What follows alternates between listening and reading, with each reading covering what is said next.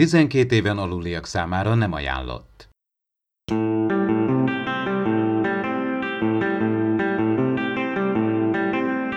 Ez itt az Impulzus Podcast, az űrszekerek Star Trek tematikus epizód kibeszélője. A fedélzeten Csaba, Attila és Dave.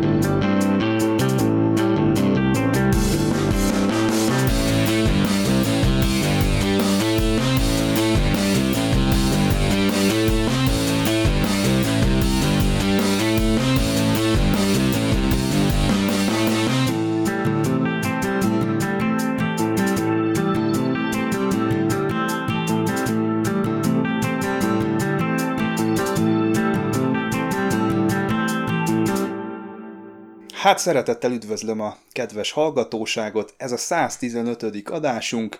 Igaz, hogy Dave igazoltan távol van, viszont szerencsére Atter be tudott ugrani és helyettesíteni őt. Köszöntünk újra az Impulzusban, szervusz!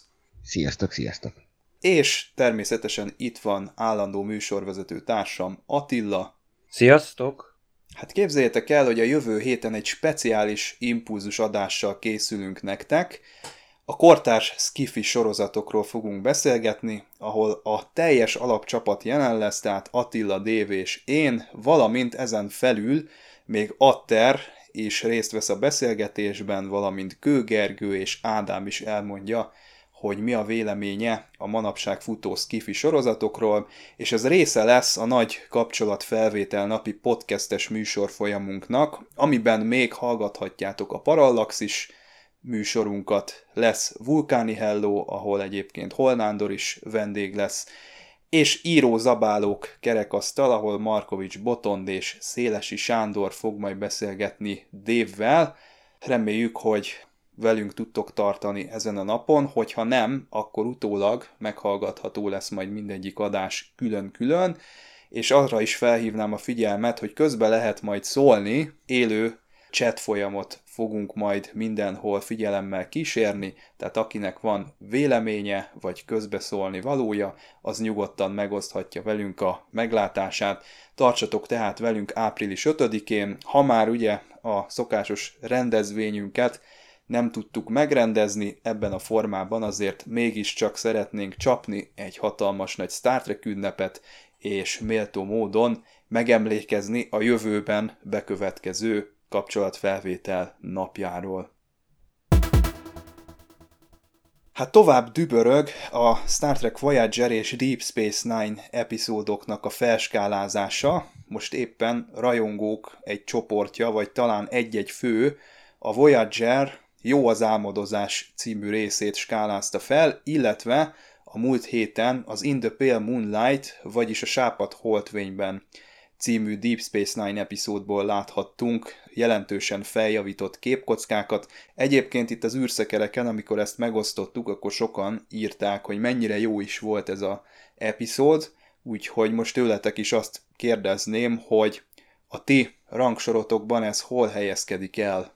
Az enyémben még sehol, mert szégyen szemre a Deep Space Nine hatodik évadáig még nem jutottam el, de ami késik, az a MÁV. Hát nekem mondjuk magába a Deep Space Nine sorozatban is az egyik legjobb epizódnak tartom. Láthatjuk azt, hogy, hogy mire is képes egy tényleg egy csillagflotta tiszt, hogyha helyesen akar cselekedni, és képes minden szabályt áthágni. Tehát a pokolba vezető út jó szándékkal van kikövezve, na ez mondjuk Cisco és Garak, jó mondjuk ő nem csillagflotta tiszt, de hát a kardasziánokat azért ismerjük milyenek, hogy tényleg itt mindent megtesznek azért, hogy, jót akarnak cselekedni, de viszont maguk az eszközök, azok aztán, itt szinte minden meg volt engedve gyakorlatilag. Úgyhogy aki esetleg mondjuk nem látta, azoknak most nem spoilerezek, tehát mindenkinek ajánlom megnézni, akár a felújítottat, vagy akár az eredetit, mert tényleg itt ebbe olyasmit talál, amit majd csak később a discovery vagy a Picard sorozatban, mint egy előrevetül, hogy mi is lehetséges. Hát igen, ez könnyen lehet egyébként, hogy minden idők egyik legjobb Star Trek epizódja, és én azon is gondolkodom, hogy talán a 90-es évek Star Trek aranykorának az egyik csúcspontja, úgyhogy tényleg aki még nem nézte ezt meg, mindenképpen melegen tudjuk neki ajánlani. Egy videó ajánlóval folytatnám ezt a műsort, méghozzá a StarTrek.com-on megjelent Kenneth Mitchellről egy kis 14 perces bejelentkezés, illetve hát egy ilyen dokumentumfilm jellegű produkció. Egyébként a StarTrek.com-on zárójelben mondom, hogy elég jó videós anyagok szoktak megjelenni, ugye itt a Ready Room-tól kezdődően az aktuális sorozatok extráin keresztül a különböző színész interjúkig érdemes őket megnézni. Hát angolul kell tudni, viszont a videók többségénél én azt gondolom, hogy be lehet kapcsolni az angol feliratot, hogyha ez segítséget jelent valakinek. Viszont visszatérve Kenneth Mitchellre, ebből a videóból most már egy az egyben kiderül, hogy ő neki Tenavikot már úgy kellett eljátszania a Discovery második évadában, hogy tudott a betegségéről, az ALS-ről, ráadásul már érezte is ennek a hatásait, úgyhogy az ilyen forgatási napokon ő nagyon-nagyon elfáradt, illetve nagyon nagy igénybevétel volt neki ezeket teljesíteni. Elég megható a videó, mert elmondja, hogy mennyire át tudták segíteni őt a, a stábtagok, illetve a barátai.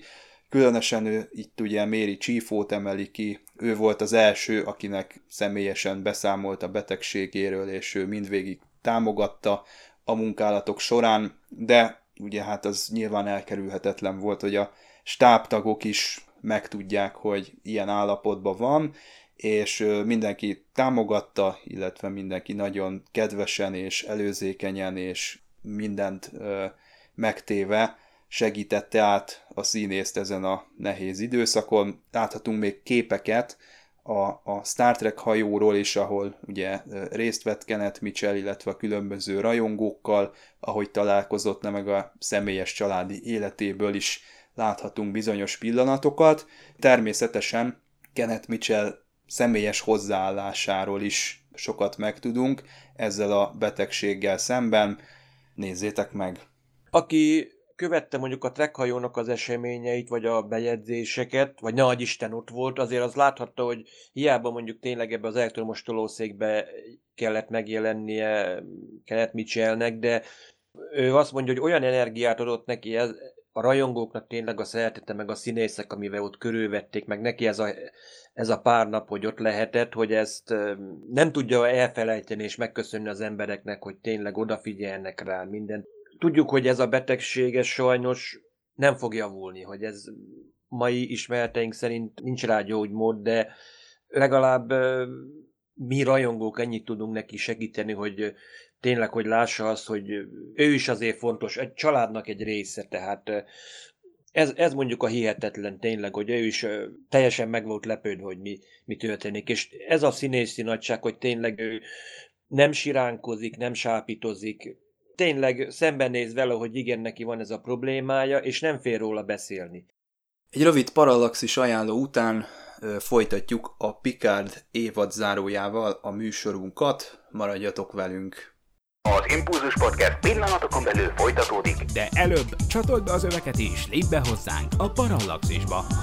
A két hetente új podcasttel jelentkező szórakoztató ismeretterjesztő kibeszélőben a legfrissebb tudományos és fantasztikus események mellett a science fiction filmek, sorozatok és könyvek hátterét vizsgálják, emellett pedig a filmvásznon és a képernyőkön megjelenő technológiák tudományos megalapozottságát feszegetik a Tudományos Újságíró Klubja és a Tudományos Ismeretterjesztő Társulat által 2019-ben a Juhari Zsuzsanna díj külön díjával jutalmazott blog podcastjének műsorvezetői.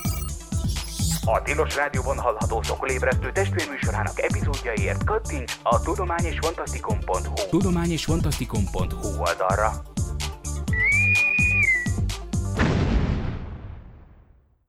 Figyelem! A műsorban spoilerek bukkanhatnak fel. Hát megérkezett a tizedik epizódja a Picard sorozatnak, az Etin Arcadia Ego második része.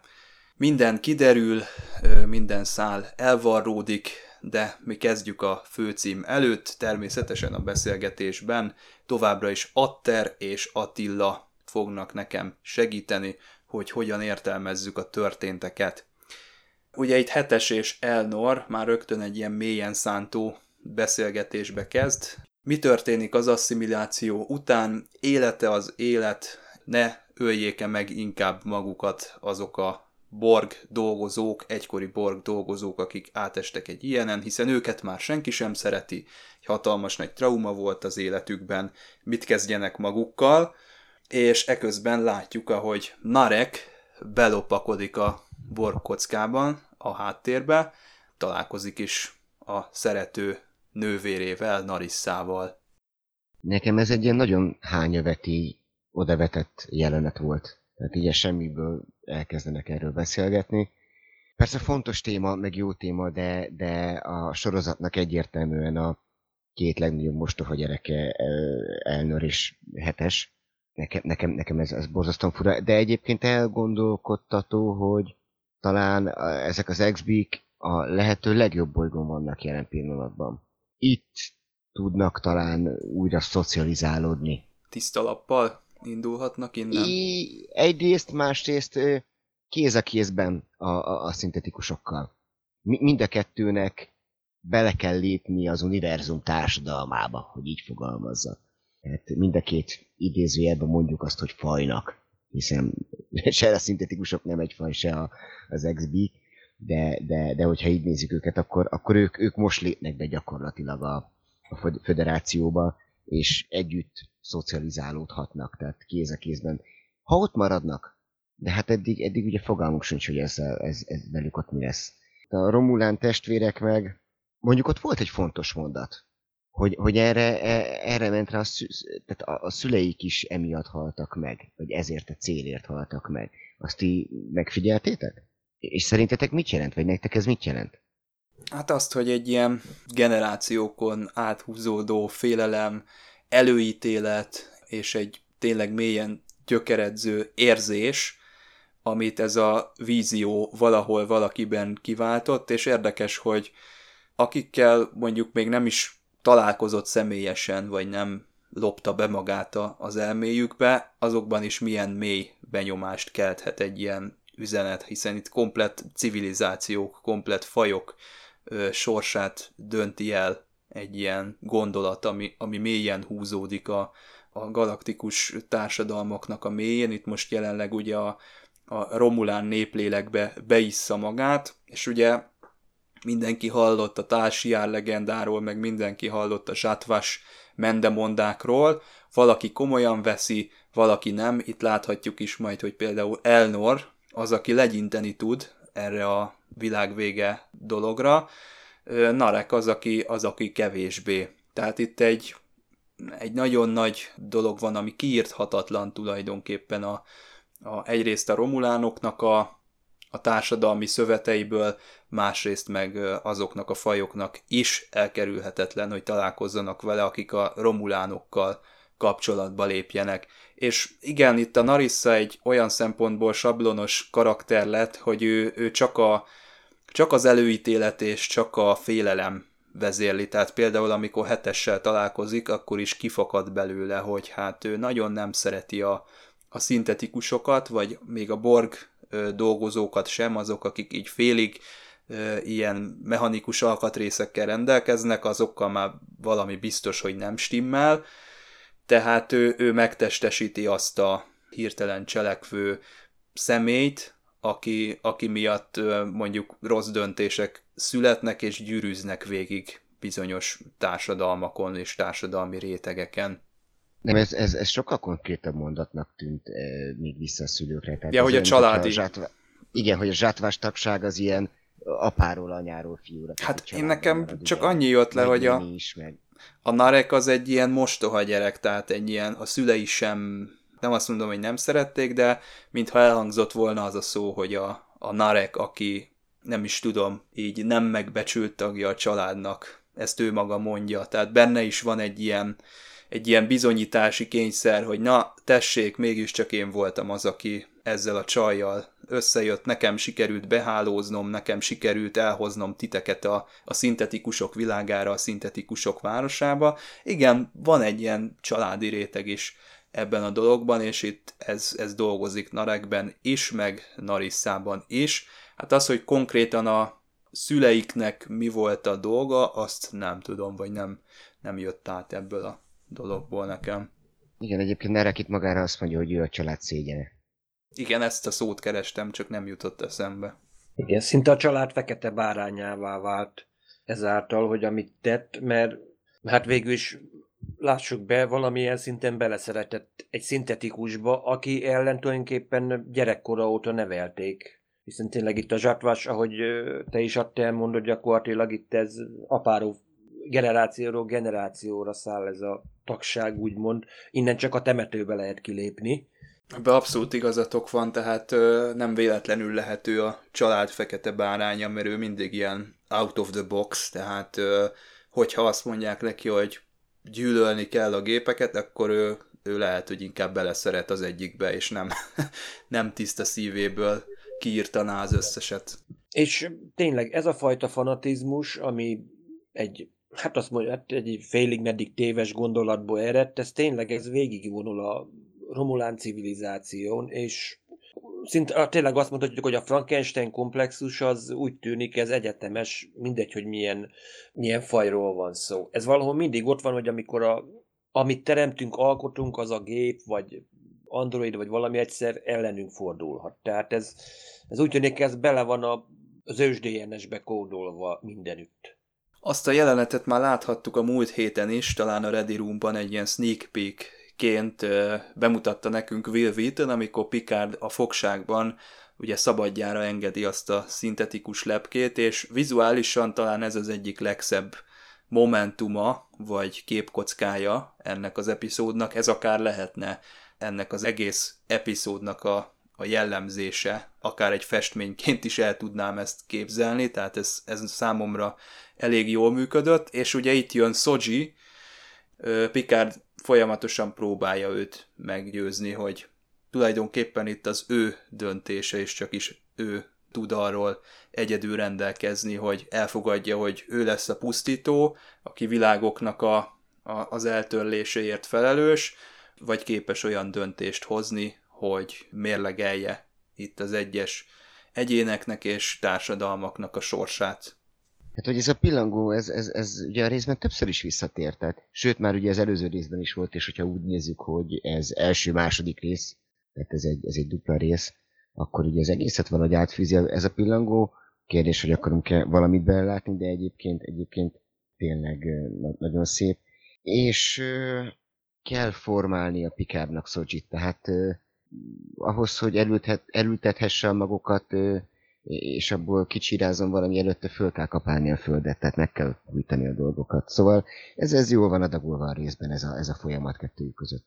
Sőt, és ez a pillangó, ez már láthatjuk a Pikárnak a holografikus lakosztályában is ez a én is nem tudtam, hogy most pontosan mire akar utalni, hogy magára a klasszikus pillangó effektusra, amit mondunk, hogy a, mondjuk Kínában meglegyinti a szárnyát egy pillangó, akkor a földnek a túloldalán vihar, egy egész vihar támad belőle, vagy pedig azt jelzi, hogy igen, eddig a szintetikusok egy bábok voltak, bábba voltak, és most már pillangok, most már ki kell repülniük, ki kell repülniük a fényre, ki kell, meg kell magukat mutatni, hogy igen, mi is egyenértékűek vagyunk veletek. Nem vagyunk se rosszabbak, se jobbak. Itt az idő, hogy igen, ők is a társadalom részei legyenek. Már a múltkori epizódban is nagyon furcsa volt nekem ez a, hát ilyen hajójavító csodaeszköz, ez a lila ilyen kézi akármi eszköz, szerszám, vagy nem tudom, hogy hogy lehet ezt nevezni, és itt most látjuk is működés közben. Pont úgy működik, ahogy a, a szága mondta, tehát használni kell a képzeletet, és automatikusan megcsinál mindent. Ez nekem kicsit ilyen írói trollkodásnak tűnik, hogy egy csodaeszközt tettünk bele ide a történetbe, és nem is burkoltan, hanem, hanem nyíltan a, a pofánkba tolják, hogy tessék, itt van egy Deus Ex Machina, egy embernek a kezében, tulajdonképpen egy, egy korlátlan hatalom ként is értékelhetnénk ezt, most itt ők csak kisebb dolgoknak a, a megjavítására használják, meg ilyen elterelő manővernek a, az alkalmazásához, de nekem ez abszolút ilyen meta dolog, tehát én éreztem itt az íróknak a, a, a vigyorát, amikor ezt én láttam működés közben. Írói szempontból ez azért nagyon veszélyes fegyver, mert innentől kezdve nehéz lesz kimagyarázni, hogy máshol miért nem használják majd föl a következő részében. Tehát vagy, vagy jaj, véletlenül elromlott, de hát az is milyen, öh, ez, ez, ez, ez, ez, lusta írás, amikor egy ilyen svájci bicskát nyomunk a, a szereplők kezébe, kivéve, hogyha az a szereplő MacGyver. és jó, kétszer is van használva most, de, de ez tényleg így a nyulatak alapból előrángatott dolog.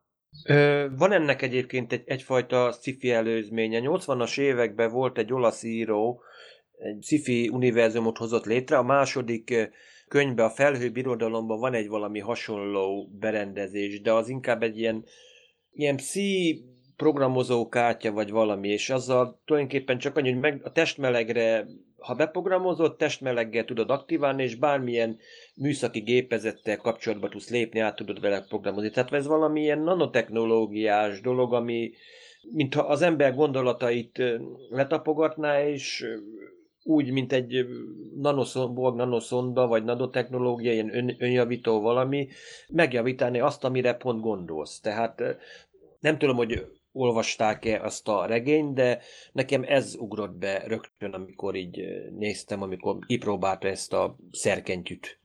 Csaba, neked a veszőfutásod ez a szem dolog, nekem meg ez az Achilles ponton, tehát ennél a résznél is a tenyeremet a monitor elé kellett tenni, hogy kitakarjam. Igen, hát ez, ez, most már én is úgy voltam vele, hogy inkább egy facepalmet nyomtam csak, amikor megjelent az a retina vizsgálat, nem tudom. De, tehát... de, de, de figyelj, hogy hogyha nagyon szeretnél értelmet keresni benne, meg találni, akkor van, van biztos, lehet hozzátenni. Biztos, hogy szimbólum. A lélek tükre. Így van. És, és ugye itt, itt vagy egy, e, tehát egyszer egy, egy, egy, egy ex-kiborg szemét veszik ki, mo, most egy, egy, egy szintetikus szemét, tehát hogy olyan karaktereket, akiknek elviekben úgy feltételeznénk, hogy nincsen lelke.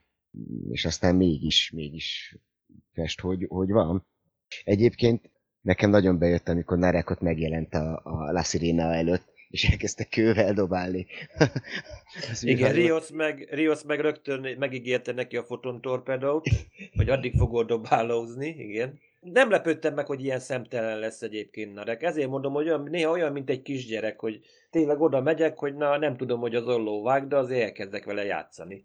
És szerintem a hét mondata van ott. A hétnek a mondata, vagy az egész, egész évadnak a mondata, hogy va- va- van egy tucat széles hatókörű molekulabontó gránátom, és köveket dobálok. Igen. Utána viszont mondjuk ez a tábor tüzes jelenet, ami, ami nagyon jó volt, és uh, én már el is képzeltem magamban egy ilyen kis rajzfilmként, mint ahogy a mondjuk a Discovery második évada kezdődik, vagy ezekben a Short Tracks epizódokban láthattunk ilyen legendákat, illetve pont azt a második évad előtti ö, kis történetet vizualizálta az egyik Short Tracks. Ezt is lehetne, mondjuk ez inkább egy ilyen brutális, egy ilyen viking legendához hasonlítható lenne, de elég jól sikerült szerintem a Nareknek átadnia itt a többieknek, hogy mitől tartanak a, a romulánok, és ez, ez még, amikor még a vulkánon voltak, még olyan mélyről jön elő ez a világ vége mítosz. Mindenkinél megvan, minden világon azért láthatunk ilyet, tehát azért meg mindig van valamilyen gonosz, megjelenik. Akár képletesen, spirituálisan, vagy akár valami víziókba is. Hát azért láthattuk, amikor a, például Cisco is annak idején, hogy vizionálta az, hogy na jön a Dominion amikor arról volt szó, hogy a Bajornak csatlakozzon a föderációhoz, vagy nem. Kinyit megnézte a kristályt, utána kijött, és teljesen, mint akinek úgy tűnt, mintha elment volna az eszem, mint tényleg az Zatvasnak, amikor megnézik ezt, a, ezt az intelmet. Akkor azt mondtad még talán a múlt héten, hogy hát ez a Dr. Jurati számára nem nagyon van visszatérés, ő neki el kéne vinni a balhét emiatt a gyilkosság miatt, meg emiatt a hát ilyen kétes játék miatt. Úgy tűnik, hogy most a szöktetéssel nullára hozza ki az ő hát ilyen erkölcsi tartozását, vagy sikerül neki törlesztenie, legalábbis az írók szerint. Nálam, nálam még mínuszban van. De, de az jól érezhető volt az előző részben, hogy, hogy valami, valami simliség van a dologban, hogy, hogy valami nem százas, mikor azt mondja, hogy igen, kész vagyok meghalni értetek, mint az anyátok. Tehát ott, ott érezhető volt, hogy, hogy még lesz ebből valami, és lett is. Lett is, tehát uh, elég, elég hamar ki is mutatta fog a fehérjét, hogy, hogy ő ezt nem gondolta komolyan. Csak akkor itt megint fölmerül bennem a kérdés az, hogy egy ilyen kis szerencsétlen kis, kis, kis doktornő, aki, mit tudom én, robotikával vagy mivel foglalkozik, az hogy tud ennyire átverni egy, egy szintetikust? Honnan van meg tényleg ez a rejtett képessége, hogy ő mondja? Elvileg a hazugságvizsgálót is úgy kell átverni, hogy teljes beleéléssel. Tehát te magad is elhidd, amit mondasz. De hát ö, végül is igen, hogyha te is hiszel abba, amit mondasz, tényleg nincsenek azok az önkénten reakciók, amiket egy tényleges hazugságnál van. De egyébként tényleg, hogy ne, ne, nem, nem tudom egyébként Gyuratit hova tenni, hogy mintha nem lennének úgy valódi érzései, tényleg, hogy mintha neki az érzések ilyen egyenletek lennének, de saját maga számára is. Lehet, hogy ebben a titka, hogy ö, nincs, nincsen kapcsolata, azt mondom a világgal, hogy úgymond a munkájába él csak. sajnos kényszerhelyzetben vannak, ugye a rövid évad, ugye kevés, kevés rész alatt kell eljutni Jáborébe, és emiatt ezt nagyon sok szereplő megsínli.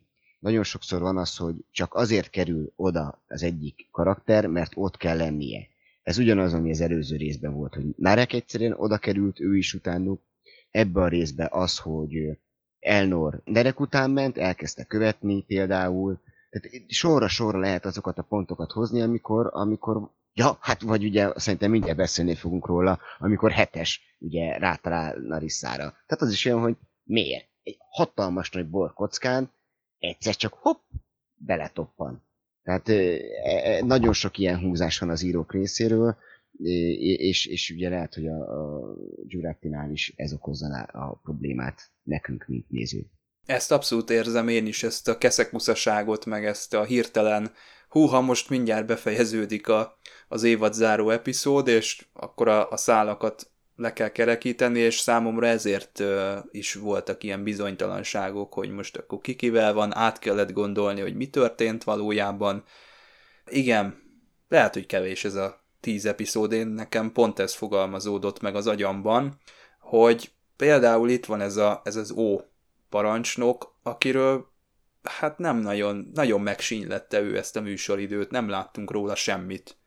Láttuk abba a napszemüvegbe megjelenni, meg most láttuk ott a, a Cylonnak kinéző Romulán hadihajónak a, az élén, de nem tudjuk, hogy ki ő. Az, hogy egy guldukát szintű ellenfélről legyen szó, hát az, az nem, hogy ezt nem tudjuk kijelenteni, de hogy nehogy úgy semmilyen. Nem, nem nagyon tudtuk meg, hogy tulajdonképpen kivel van dolgunk.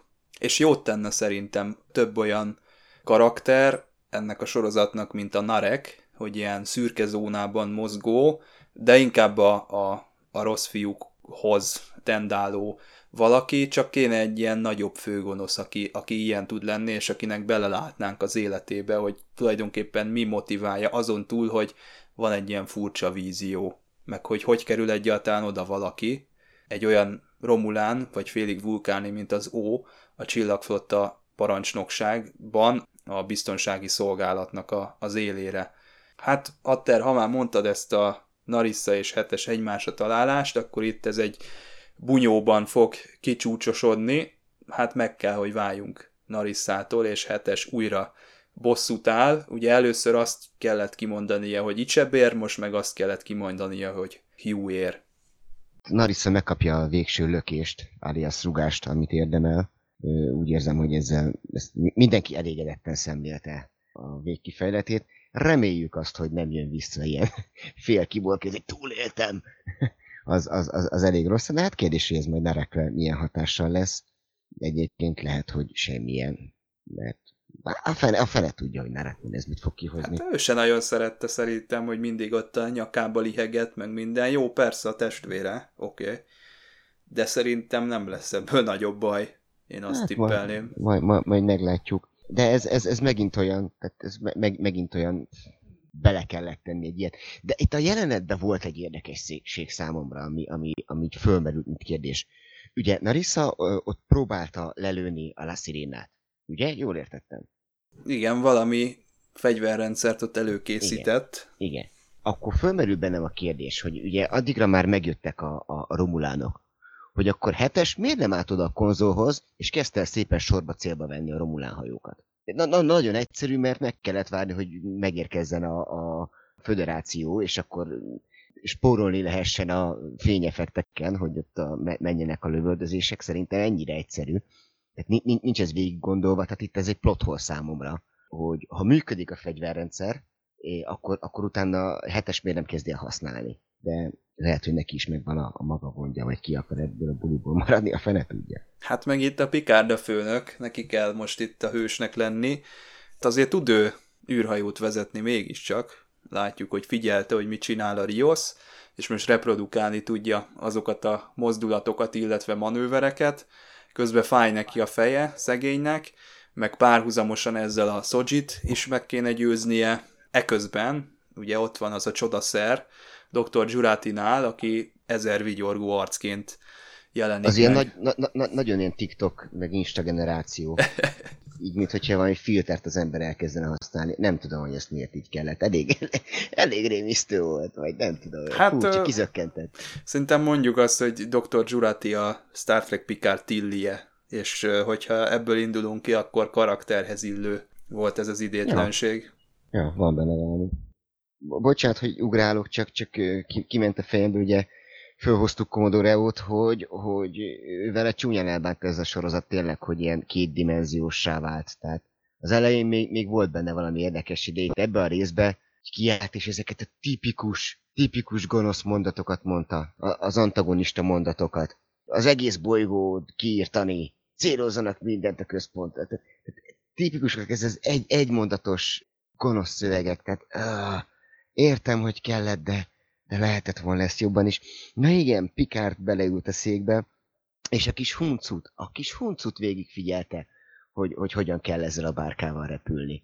És, és szerintem azért valahol titkon vágyott is rá. De mondjuk ez egy, ez egy ilyen helyzet, a, a, hogy a hős az akkor igazán hős, hogyha egyszerre sok dologgal kell megküzdenie, és, és ugye több tárgyal kell zsonglőrködnie. Itt a saját hát nem tudom, minek nevezzük, agydaganatával, vagy hát fej problémájával, a repüléssel, azzal, hogy meggyőzött Szojit, és nagyjából 219 ellenséges űrhajóval. Hát nem csak a Picard szeretett volna már repülni szerintem, hanem a néző is szerette volna őt látni a kapitányi székben, és hogy na, végre ő, ő csinálja a dolgokat. Hát itt van a kapitány, ő a főnök, meg ő ő az, aki ott van a középpontban, és, és egyszerre diplomata, meg egyszerre vezeti azt a hajót. A transztérátriájáot nem tudta megnyitni, de azért közben megnézte, hogy hogy kell ezzel kell a hú, ilyen transfermező, vagy nem tudom ennek pontosan mi is lenne ennek a neve, hogy, hogy ilyen erő, erőtér manipulálással irányítson. De tényleg erre, erre szükség volt, hogy egyszer nem csak, hogy véletlenül beleül a kapitány székébe, és akkor hoppa, na, felállok, Merios mégiscsak jobban ért hozzá, de erre, erre tényleg ezt a nézők szerintem ezt tükönülve várták. Hogyha nem került volna bele a sorozatba, akkor biztos, hogy akkor itt lázadás lett volna, úgymond.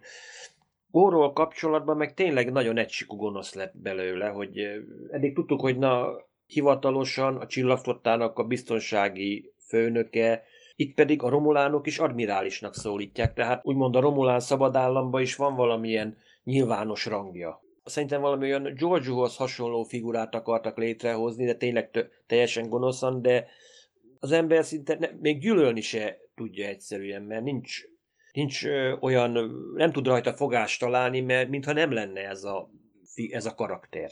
Pedig szerintem már a, a Georgiounak se jutott elég műsoridő, tehát már ő is egy olyan karakter volt, aki, akiből nem láttunk eleget, vagy, vagy hülyén viselkedett, mert ide-oda dobálózott a különböző történeti események között, és hát Ónak még ennyi, ennyi műsoridő se jutott. De Giorgio az legalább uh, tudta keverni a lapokat. Intrikus volt. Itt meg, itt meg az intrika nulla. Itt kiáll, belmered a távolba is.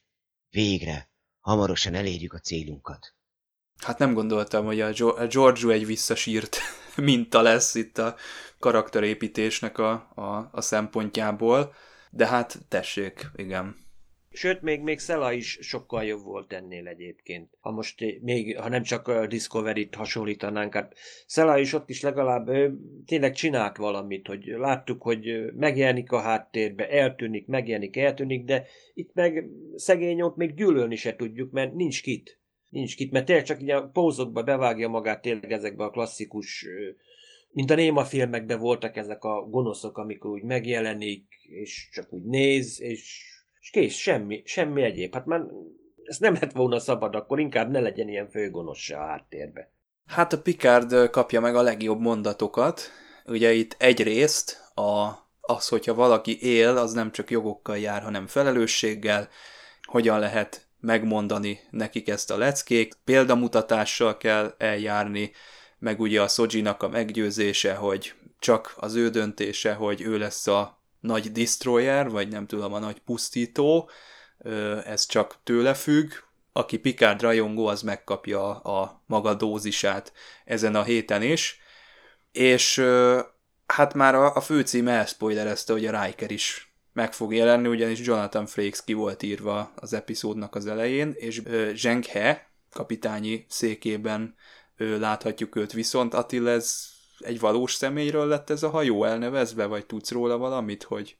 Ez egy valóban egy egy valós személy volt, Zenke admirális, a 15. században élt, és 1405 és 1437 között 7 expedíciót indított az indiai óceánra, hogy ha jól emlékszem, mint a még valahol Madagaszkár környékére is eljutott, és akkoriban olyan méretű hajóval, hogy körülbelül a kiszorítása kétszer akkora volt, mint amivel Kolumbusz elhajózott Amerikába, durván száz évvel később. Tehát kétszer akkor a hajókat használt, mint mondjuk a Santa Maria, Nina vagy a Pinta. Tehát ez volt tulajdonképpen egy rövid virágkora, úgymond a kínai mélyvízi hajózásnak, mert utána gyakorlatilag ismét visszatértek gyakorlatilag a partmenti dzsunkákhoz, és tényleg hét ilyen felfedező, meg kereskedő utat hajtott végre, úgyhogy mai napig egyébként nagyon tisztelik, mint az óceáni hajózás atyaként tisztelik otthon Kínába, szobrai vannak, Úgyhogy ez ilyen szép gesztus egyébként, hogy ismét egy, tényleg egy legendás tengerészről, amit egyébként nálunk nem nagyon ismernek, róla, róla elnevez majd valamikor a föderáció egy hajót. És tényleg én is meglepődtem, hogy mondom, mi van most?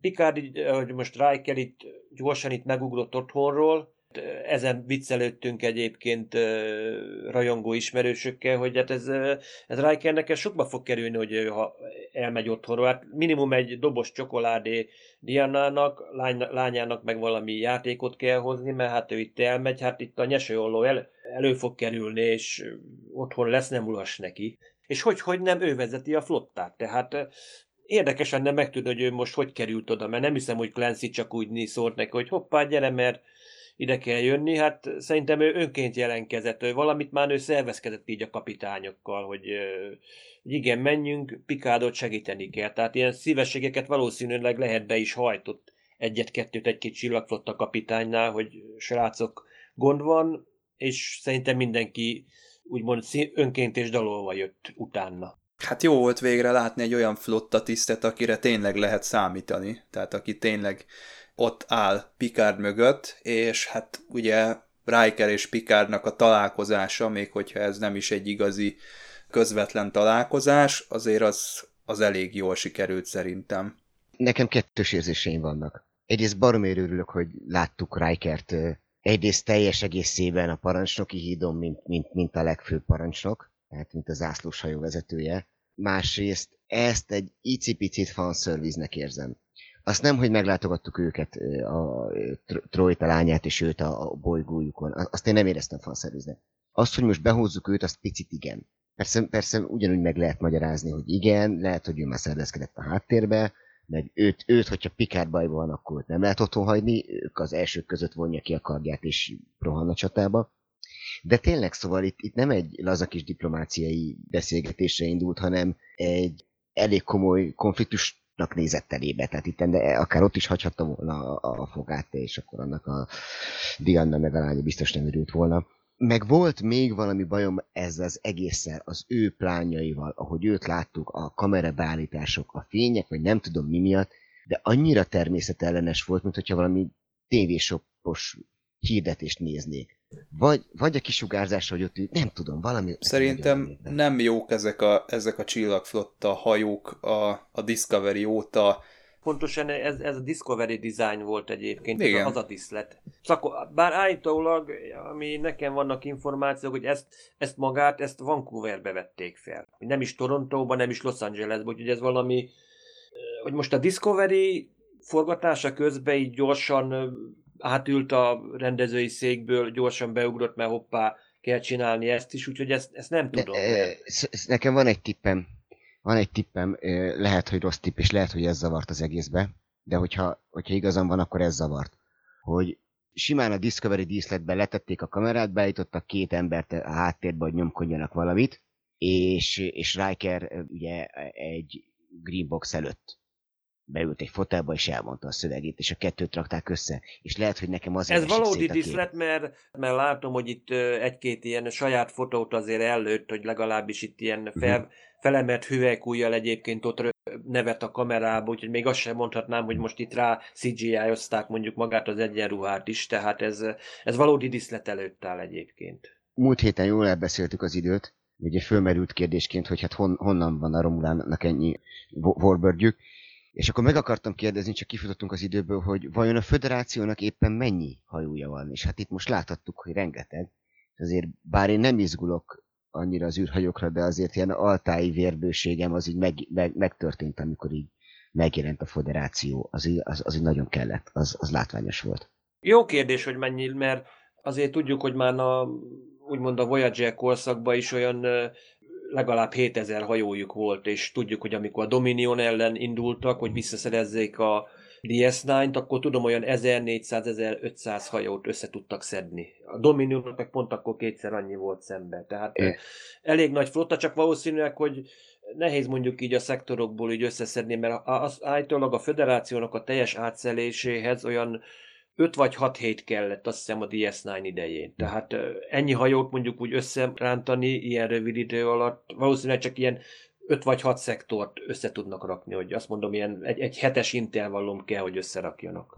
És Attila, te vagy képbe ilyen dolgokkal kapcsolatban, hogy ugye ezek a hajók nekem nagyon hasonlítottak a Voyager-re. Hát ezek is ilyen intrepid igen, osztályúak, vagy, vagy, vagy tud- tudunk róluk valamit?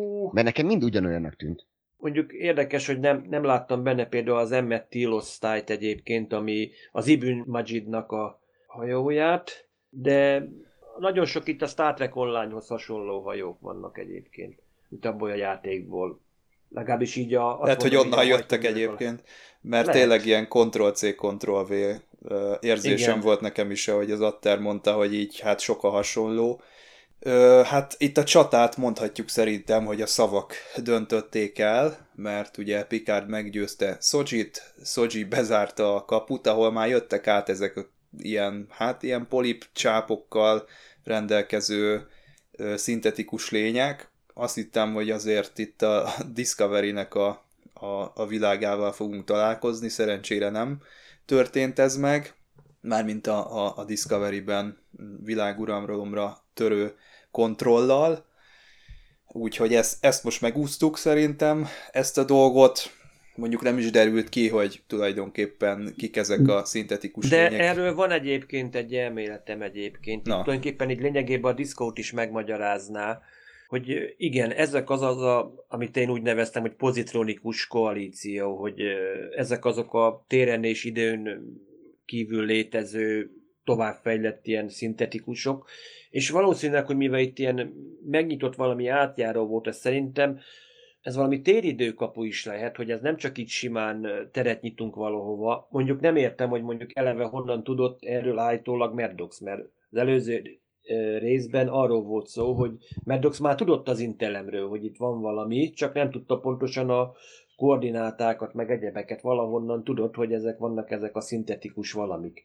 És szerintem, amit láttunk például a kontrollról, hogy ö, amikor kivették ugye a talosziak Spock elméjéből azt a jövőbeli víziót, hogy űrhajók ö, megjelennek, és elpusztítják gyakorlatilag ott a föderációnak a világait, az andót, a földet, mindent. Szerintem az nem is maga kontroll volt, hanem mivel kontroll úgymond életre kelt, és megszerezte magát a gömböt, meg az információit, csatlakozni tudott a, ehhez a pozitronikus koalícióhoz, és gyakorlatilag ez a pozitronikus koalíció eljött a kontrollért, és megsemmisítette tulajdonképpen a föderációt. Tehát Amit láttunk, meg ami visszajött a, úgymond a jövőből, az a frissített droid szonda, az is tulajdonképpen ez a koalíciónak volt a része. Tehát itt nem maga kontroll volt a gazember, hanem ő csak úgymond csatlakozott, és valószínűleg ebbe a gömbbe, amiből az információt letöltötték, ugyanúgy benne volt lehet ennek az intelemnek is a, az eredete.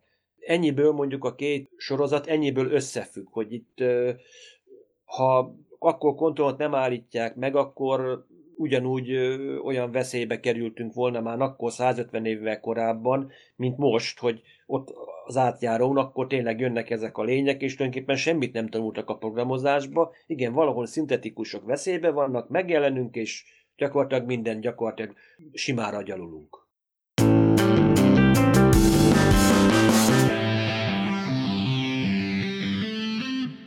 Na hát nézzük akkor itt az élet-halál kérdést. Ugye Picard helyzetével mi lesz Dévnek?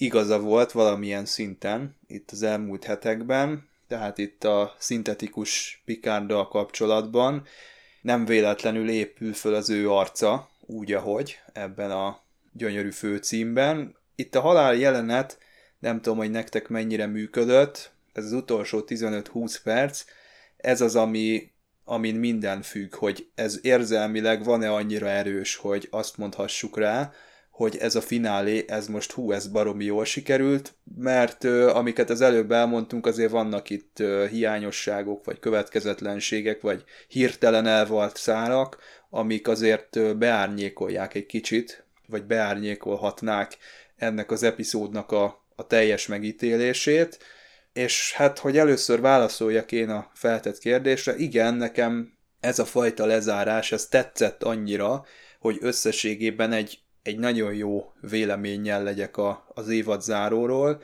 sőt, még visszamenőleg a, az egész évadról, mert ö, attól eltekintve, hogy most itt ebben a történetben jöttek ki tényleg a, a legjobban a hiányosságok, és a, a mostohán kezelt karakterek és szálak, azért nagyon jó volt a, a fő sztori nagyon jó volt a, a Pikárnak a történetíve, sőt az összes karakternek volt valamiféle íve, még a Discovery második évadához képest is egy szintlépés történt, és akkor most ugye a Pikárnak a, az elbúcsúztatása számomra nagyon működött, azért én úgy vettem észre, hogy nagyjából minden karakterhez volt egy egy-egy utolsó szava, hát ez igen, ez lehet, hogy egy kicsit ilyen hollywoodi, megoldás, de szerintem ez így ezzel együtt nagy hatást tud gyakorolni a nézőre, és hát van ez a bizonyos kvantum szimuláció, ahol megint látjuk Picard és Data karakterét együtt, és azt hiszem, hogy volt a Times Arrow című TNG epizód, ahol Data és Jordi már beszélgetett arról, hogy tulajdonképpen jól jönne Détának ez a halandóság, abból a szempontból, hogy megtapasztalja, milyen igazi embernek lenni, sőt ez lehet az utolsó mozaik darabka, hogy emberré váljon, mert nem feltétlenül szeretné ő túlélni a barátait, vagy a legénységét, vagy, vagy azokat, akikkel együtt szolgál, nem pálya az neki sem. Szerintem, hogy százezer, vagy, vagy tízezer, vagy százezer évig éljen, bár itt ő úgy fogalmaz, hogy meghalni nem szeretne, de annyira szeretne emberré válni, hogy ő, ő szeretné ezt a dolgot megtapasztalni, és itt ö, tisztán kikristályosodik az, amit szeretnének mondani nekünk az írók.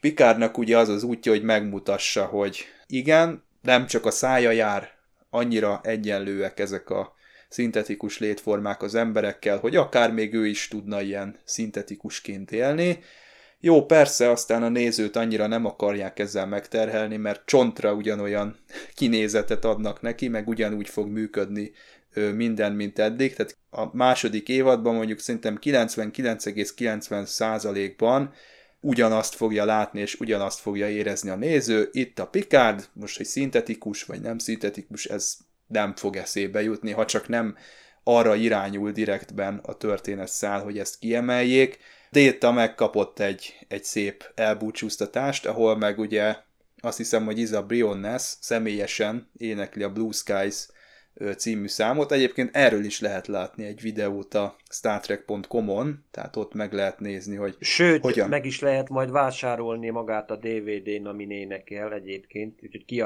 ki fogják adni. Mert a Los Angeles-i szimfonikus zenekarral vették fel ezt a dalt Brionnal. Igen. Tényleg szép hangja van. Szóval összességében véve én elégedett vagyok, bár máshogy zártam volna le, én lehet, hogy elengedtem volna ezt a Picardot. Tehát én azt mondtam volna, hogy ott, amikor meghal, akkor én tényleg ott megöltem volna, akár csak a Körk kapitányt, egy, egy hasonlóan feküdt valahogy ő is ott a sziklák között, mint most a Picard itt a Raffinak az ölében. Én azt a jelenetet még oda tettem volna a végére, hogy a Détával találkozik, de azt mondjuk nem mondtam volna a nézőknek, hogy most ez kvantum szimuláció, vagy álom, vagy hogy mi ez. Nem kellett volna arról az égvilágon semmit mondani. Valahol, valamikor egy jót beszélgettek volna, akár egy emlékkép is lehetett volna, és ott elvágtam volna, és azt mondtam volna, hogy itt vége van. Ez volt a Pikárnak a hattyúdala, de mondom, tehát attól függetlenül, hogy én így csináltam volna, nekem ez is tetszik. Én, én egészen bizonytalan vagyok ebben, hogy, hogy most tényleg szintetikus testbe került? Mert nekem, nekem ez, ez nem úgy jött le.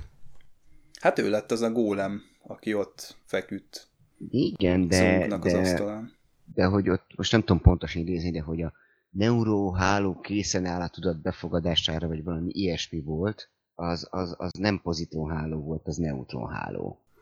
Hát tulajdonképpen ilyen szempontból mindegy, egy, olyan, mint egy Cylon, a Battlestar Galaktikában, embernek nem nevezhetjük már innentől kezdve, de ez megint ez a, ez a kettős játék, hogy azért nem is ember, de nem is gép, mert úgy csinálták meg, hogy ugyanúgy öregedjen, mint ahogy eddig, meg ne, ne legyen semmilyen szuperképessége, ne legyen halhatatlan. Ja, igaz, igaz, igaz, igaz, igaz, tényleg. Neke, neke, nekem ez, ezzel bajom van, ezzel az egésszel egyetértek veled, Csaba, tehát ez, ez, ez, ez, ez úgy lett volna szép, ahogy, ahogy te ezt elmondod, hogy igen, meghal, még ott elbeszélget Détával, és Déta már halott lehetne, tehát hogy ő, ő már egyszer meghalt, és akkor ugye az emlékben mondja el, vagy ebben a halucinációban mondhatta volna el ugyanezeket, hogy de jó, hogy meghaltam, mert akkor ugye véget ért így az életem, tehát hogy, hogy is éltem, és emberi váltam ezáltal én itt egy kicsit haragszom a, a, a készítőkre, mert ezt annyira jól le lehetett volna itt zárni. És nem kértük volna többet belőle, mert ez egy csodás lezárás lett volna, hogyha Picard így meghal, így a, a, ahogy, ahogy a Xavier professzorként elbúcsúztattuk őt a Loganben, úgy itt is meg lett volna a Star Trek világában is a méltó búcsú, ha csak ha csak nincs egy olyan tervük a készítőknek, ha csak nem gondolkodtak annyira előre, hogy szintet lépjenek, 20 lapot húzzanak, és a következő évadban még valami tudjon egy magasabb szinten történni, ahol tényleg el tudunk végül köszönni Pikártól, mert hogyha nem teszünk valamikor ennek pontot a végére, akkor az, az, az, az, az nem lesz jó. Tehát, szerintem adjuk meg azt a tiszteletet Patrick Stewartnak és a Picard karakterének, hogy kapjon egy, egy tisztességes lezárást. Ez, erre most lehetőség lett volna, mert nagyon szépen elbúcsúzott körül mindenki, mindenkitől, már akkor görcsbe rándult a gyomrom, mikor Riker elindult, és utána még annyit mondott Picard, hogy adjő. Tehát onnantól kezdve lehetett tudni, hogy akkor itt ő már beadja a kulcsot. És, és az, az, egy, az egy szép folyamat volt, szép folyamat volt, ahogy megsíratták. Nekem szép, szép volt, gyönyörű volt a Détával való beszélgetés, és egyébként Déta pillanatai is, amikor már fölkészült idézőjelben a halára, és várta azt, hogy őt lekapcsolják ezt a Kihúzzák azt a három pendrive-ot onnan a helyéről. Igen. Hát most itt föltűröm az ingújamat, és nagyon-nagyon elvárom a, a, a készítőktől, hogy legyen értelme folytatni ezt a sorozatot. Szeretném, hogy legyen értelme de, de ezt itt nagyon szépen le lehetett volna zárni, és nagyon sok sorozatkészítőnek nem adatik meg az a lehetőség, hogy értelmesen le tudjon zárni, le tudja zárni a, a műsorát, itt le lehetett volna zárni. Meglátjuk. Meglátjuk. Abszolút egyetértek veled, mert igen, nagyon sokszor egy a vége az gyakorlatilag olyan, olyan semmit mondó, hogy jó, kész, mint hogyha mennek tovább gyakorlatilag. Tehát nincsen egy hogy is mondjam, katarzis, vagy valami.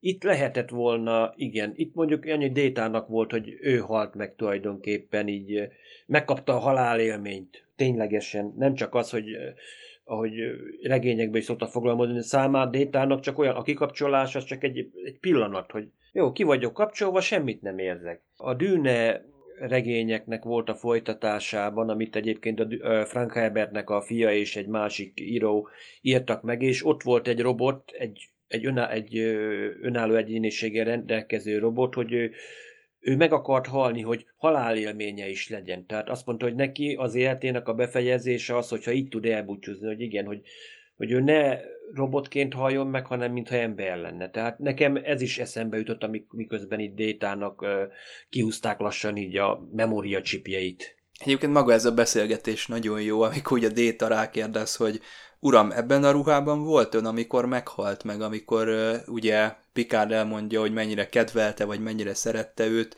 akkor a Data reagál, hogy ez statisztikailag kimutatható változást okoz a rendszerében, és a Picard ennek mennyire örül. Tehát ez valami fantasztikus beszélgetés volt, és, és hihetetlen jó. Szerintem itt détával kapcsolatban a készítők érezték azt, hogy, hogy eddig lehet ezt húzni, és, és nem tovább. Ezt még most, már most is ebben a jelmezben a, a Brent Spiner, hát nagyon billeg a léc, hogy, hogy ezt még befogadjuk-e, vagy, vagy nem fogadjuk be, azt mondjuk, hogy ehhez már túl öreg, ezt már biztos, hogy, hogy tovább nem lehet húzni, tehát itt már több détát megjeleníteni a jövőben nem lehet, ha csak nem CGI-jal, de szerintem ezt senki nem szeretné, még maguk a, a stúdió, meg maguk az alkotó sem, vagy az alkotók sem. Ez, ez ilyen szempontból, tehát a déta szempontjából ennek a, ennek a déta halálnak volt értelme, ott volt a levegőben végig a, az évad során, hogy abba, azzal a neuronnal mit csinálta a Mad Dogs, hát a, a, a détának a, a, a tudatosságát, vagy, a, vagy az ényét megőrizte ebben a szerkezetben.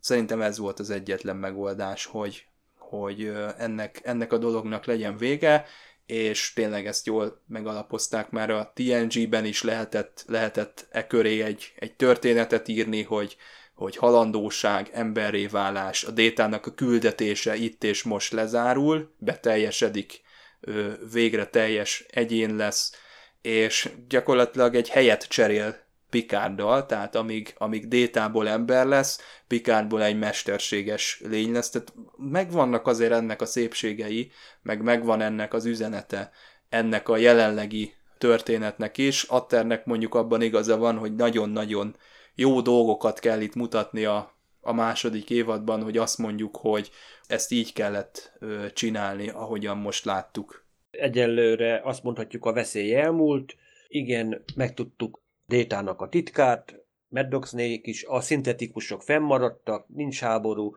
tehát kell valami, hogy igen, mert azért lássuk be, azért egy, tényleg egy idős színészről is van szó, és egy, egy méltó búcsú kell ennek a karakternek, Pikárnak, hiszen az egyik azt mondhatjuk Kurt mellett, meg a Cisco mellett, tulajdonképp ugyanúgy ő is bevonult így a, trek, a Star Trek halhatatlan kapitányai között ott van, és tényleg úgy, mint ahogy mondtátok, így a Loganba való szép elbúcsúzás.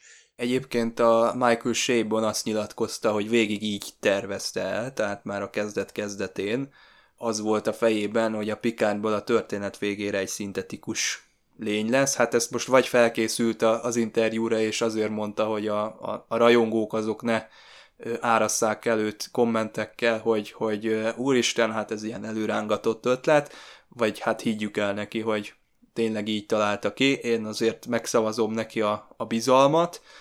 Hát várjuk a, a második évadot, viszont mi még fogunk foglalkozni a Pikán sorozattal, mert egy évadot összegző adásunk az egészen biztos, hogy lesz, de ez nem a jövő héten fog bekövetkezni, mert akkor a speciális kortárs skifikről szóló adásunkat hallgathatjátok majd, hanem két hét múlva fogjuk erről a tíz részről összességében elmondani a véleményünket. Vendégünk is lesz abban az adásban, úgyhogy mindenképpen tartsatok velünk akkor is. Hát Atter, köszönjük szépen, hogy megint be tudtál ugrani.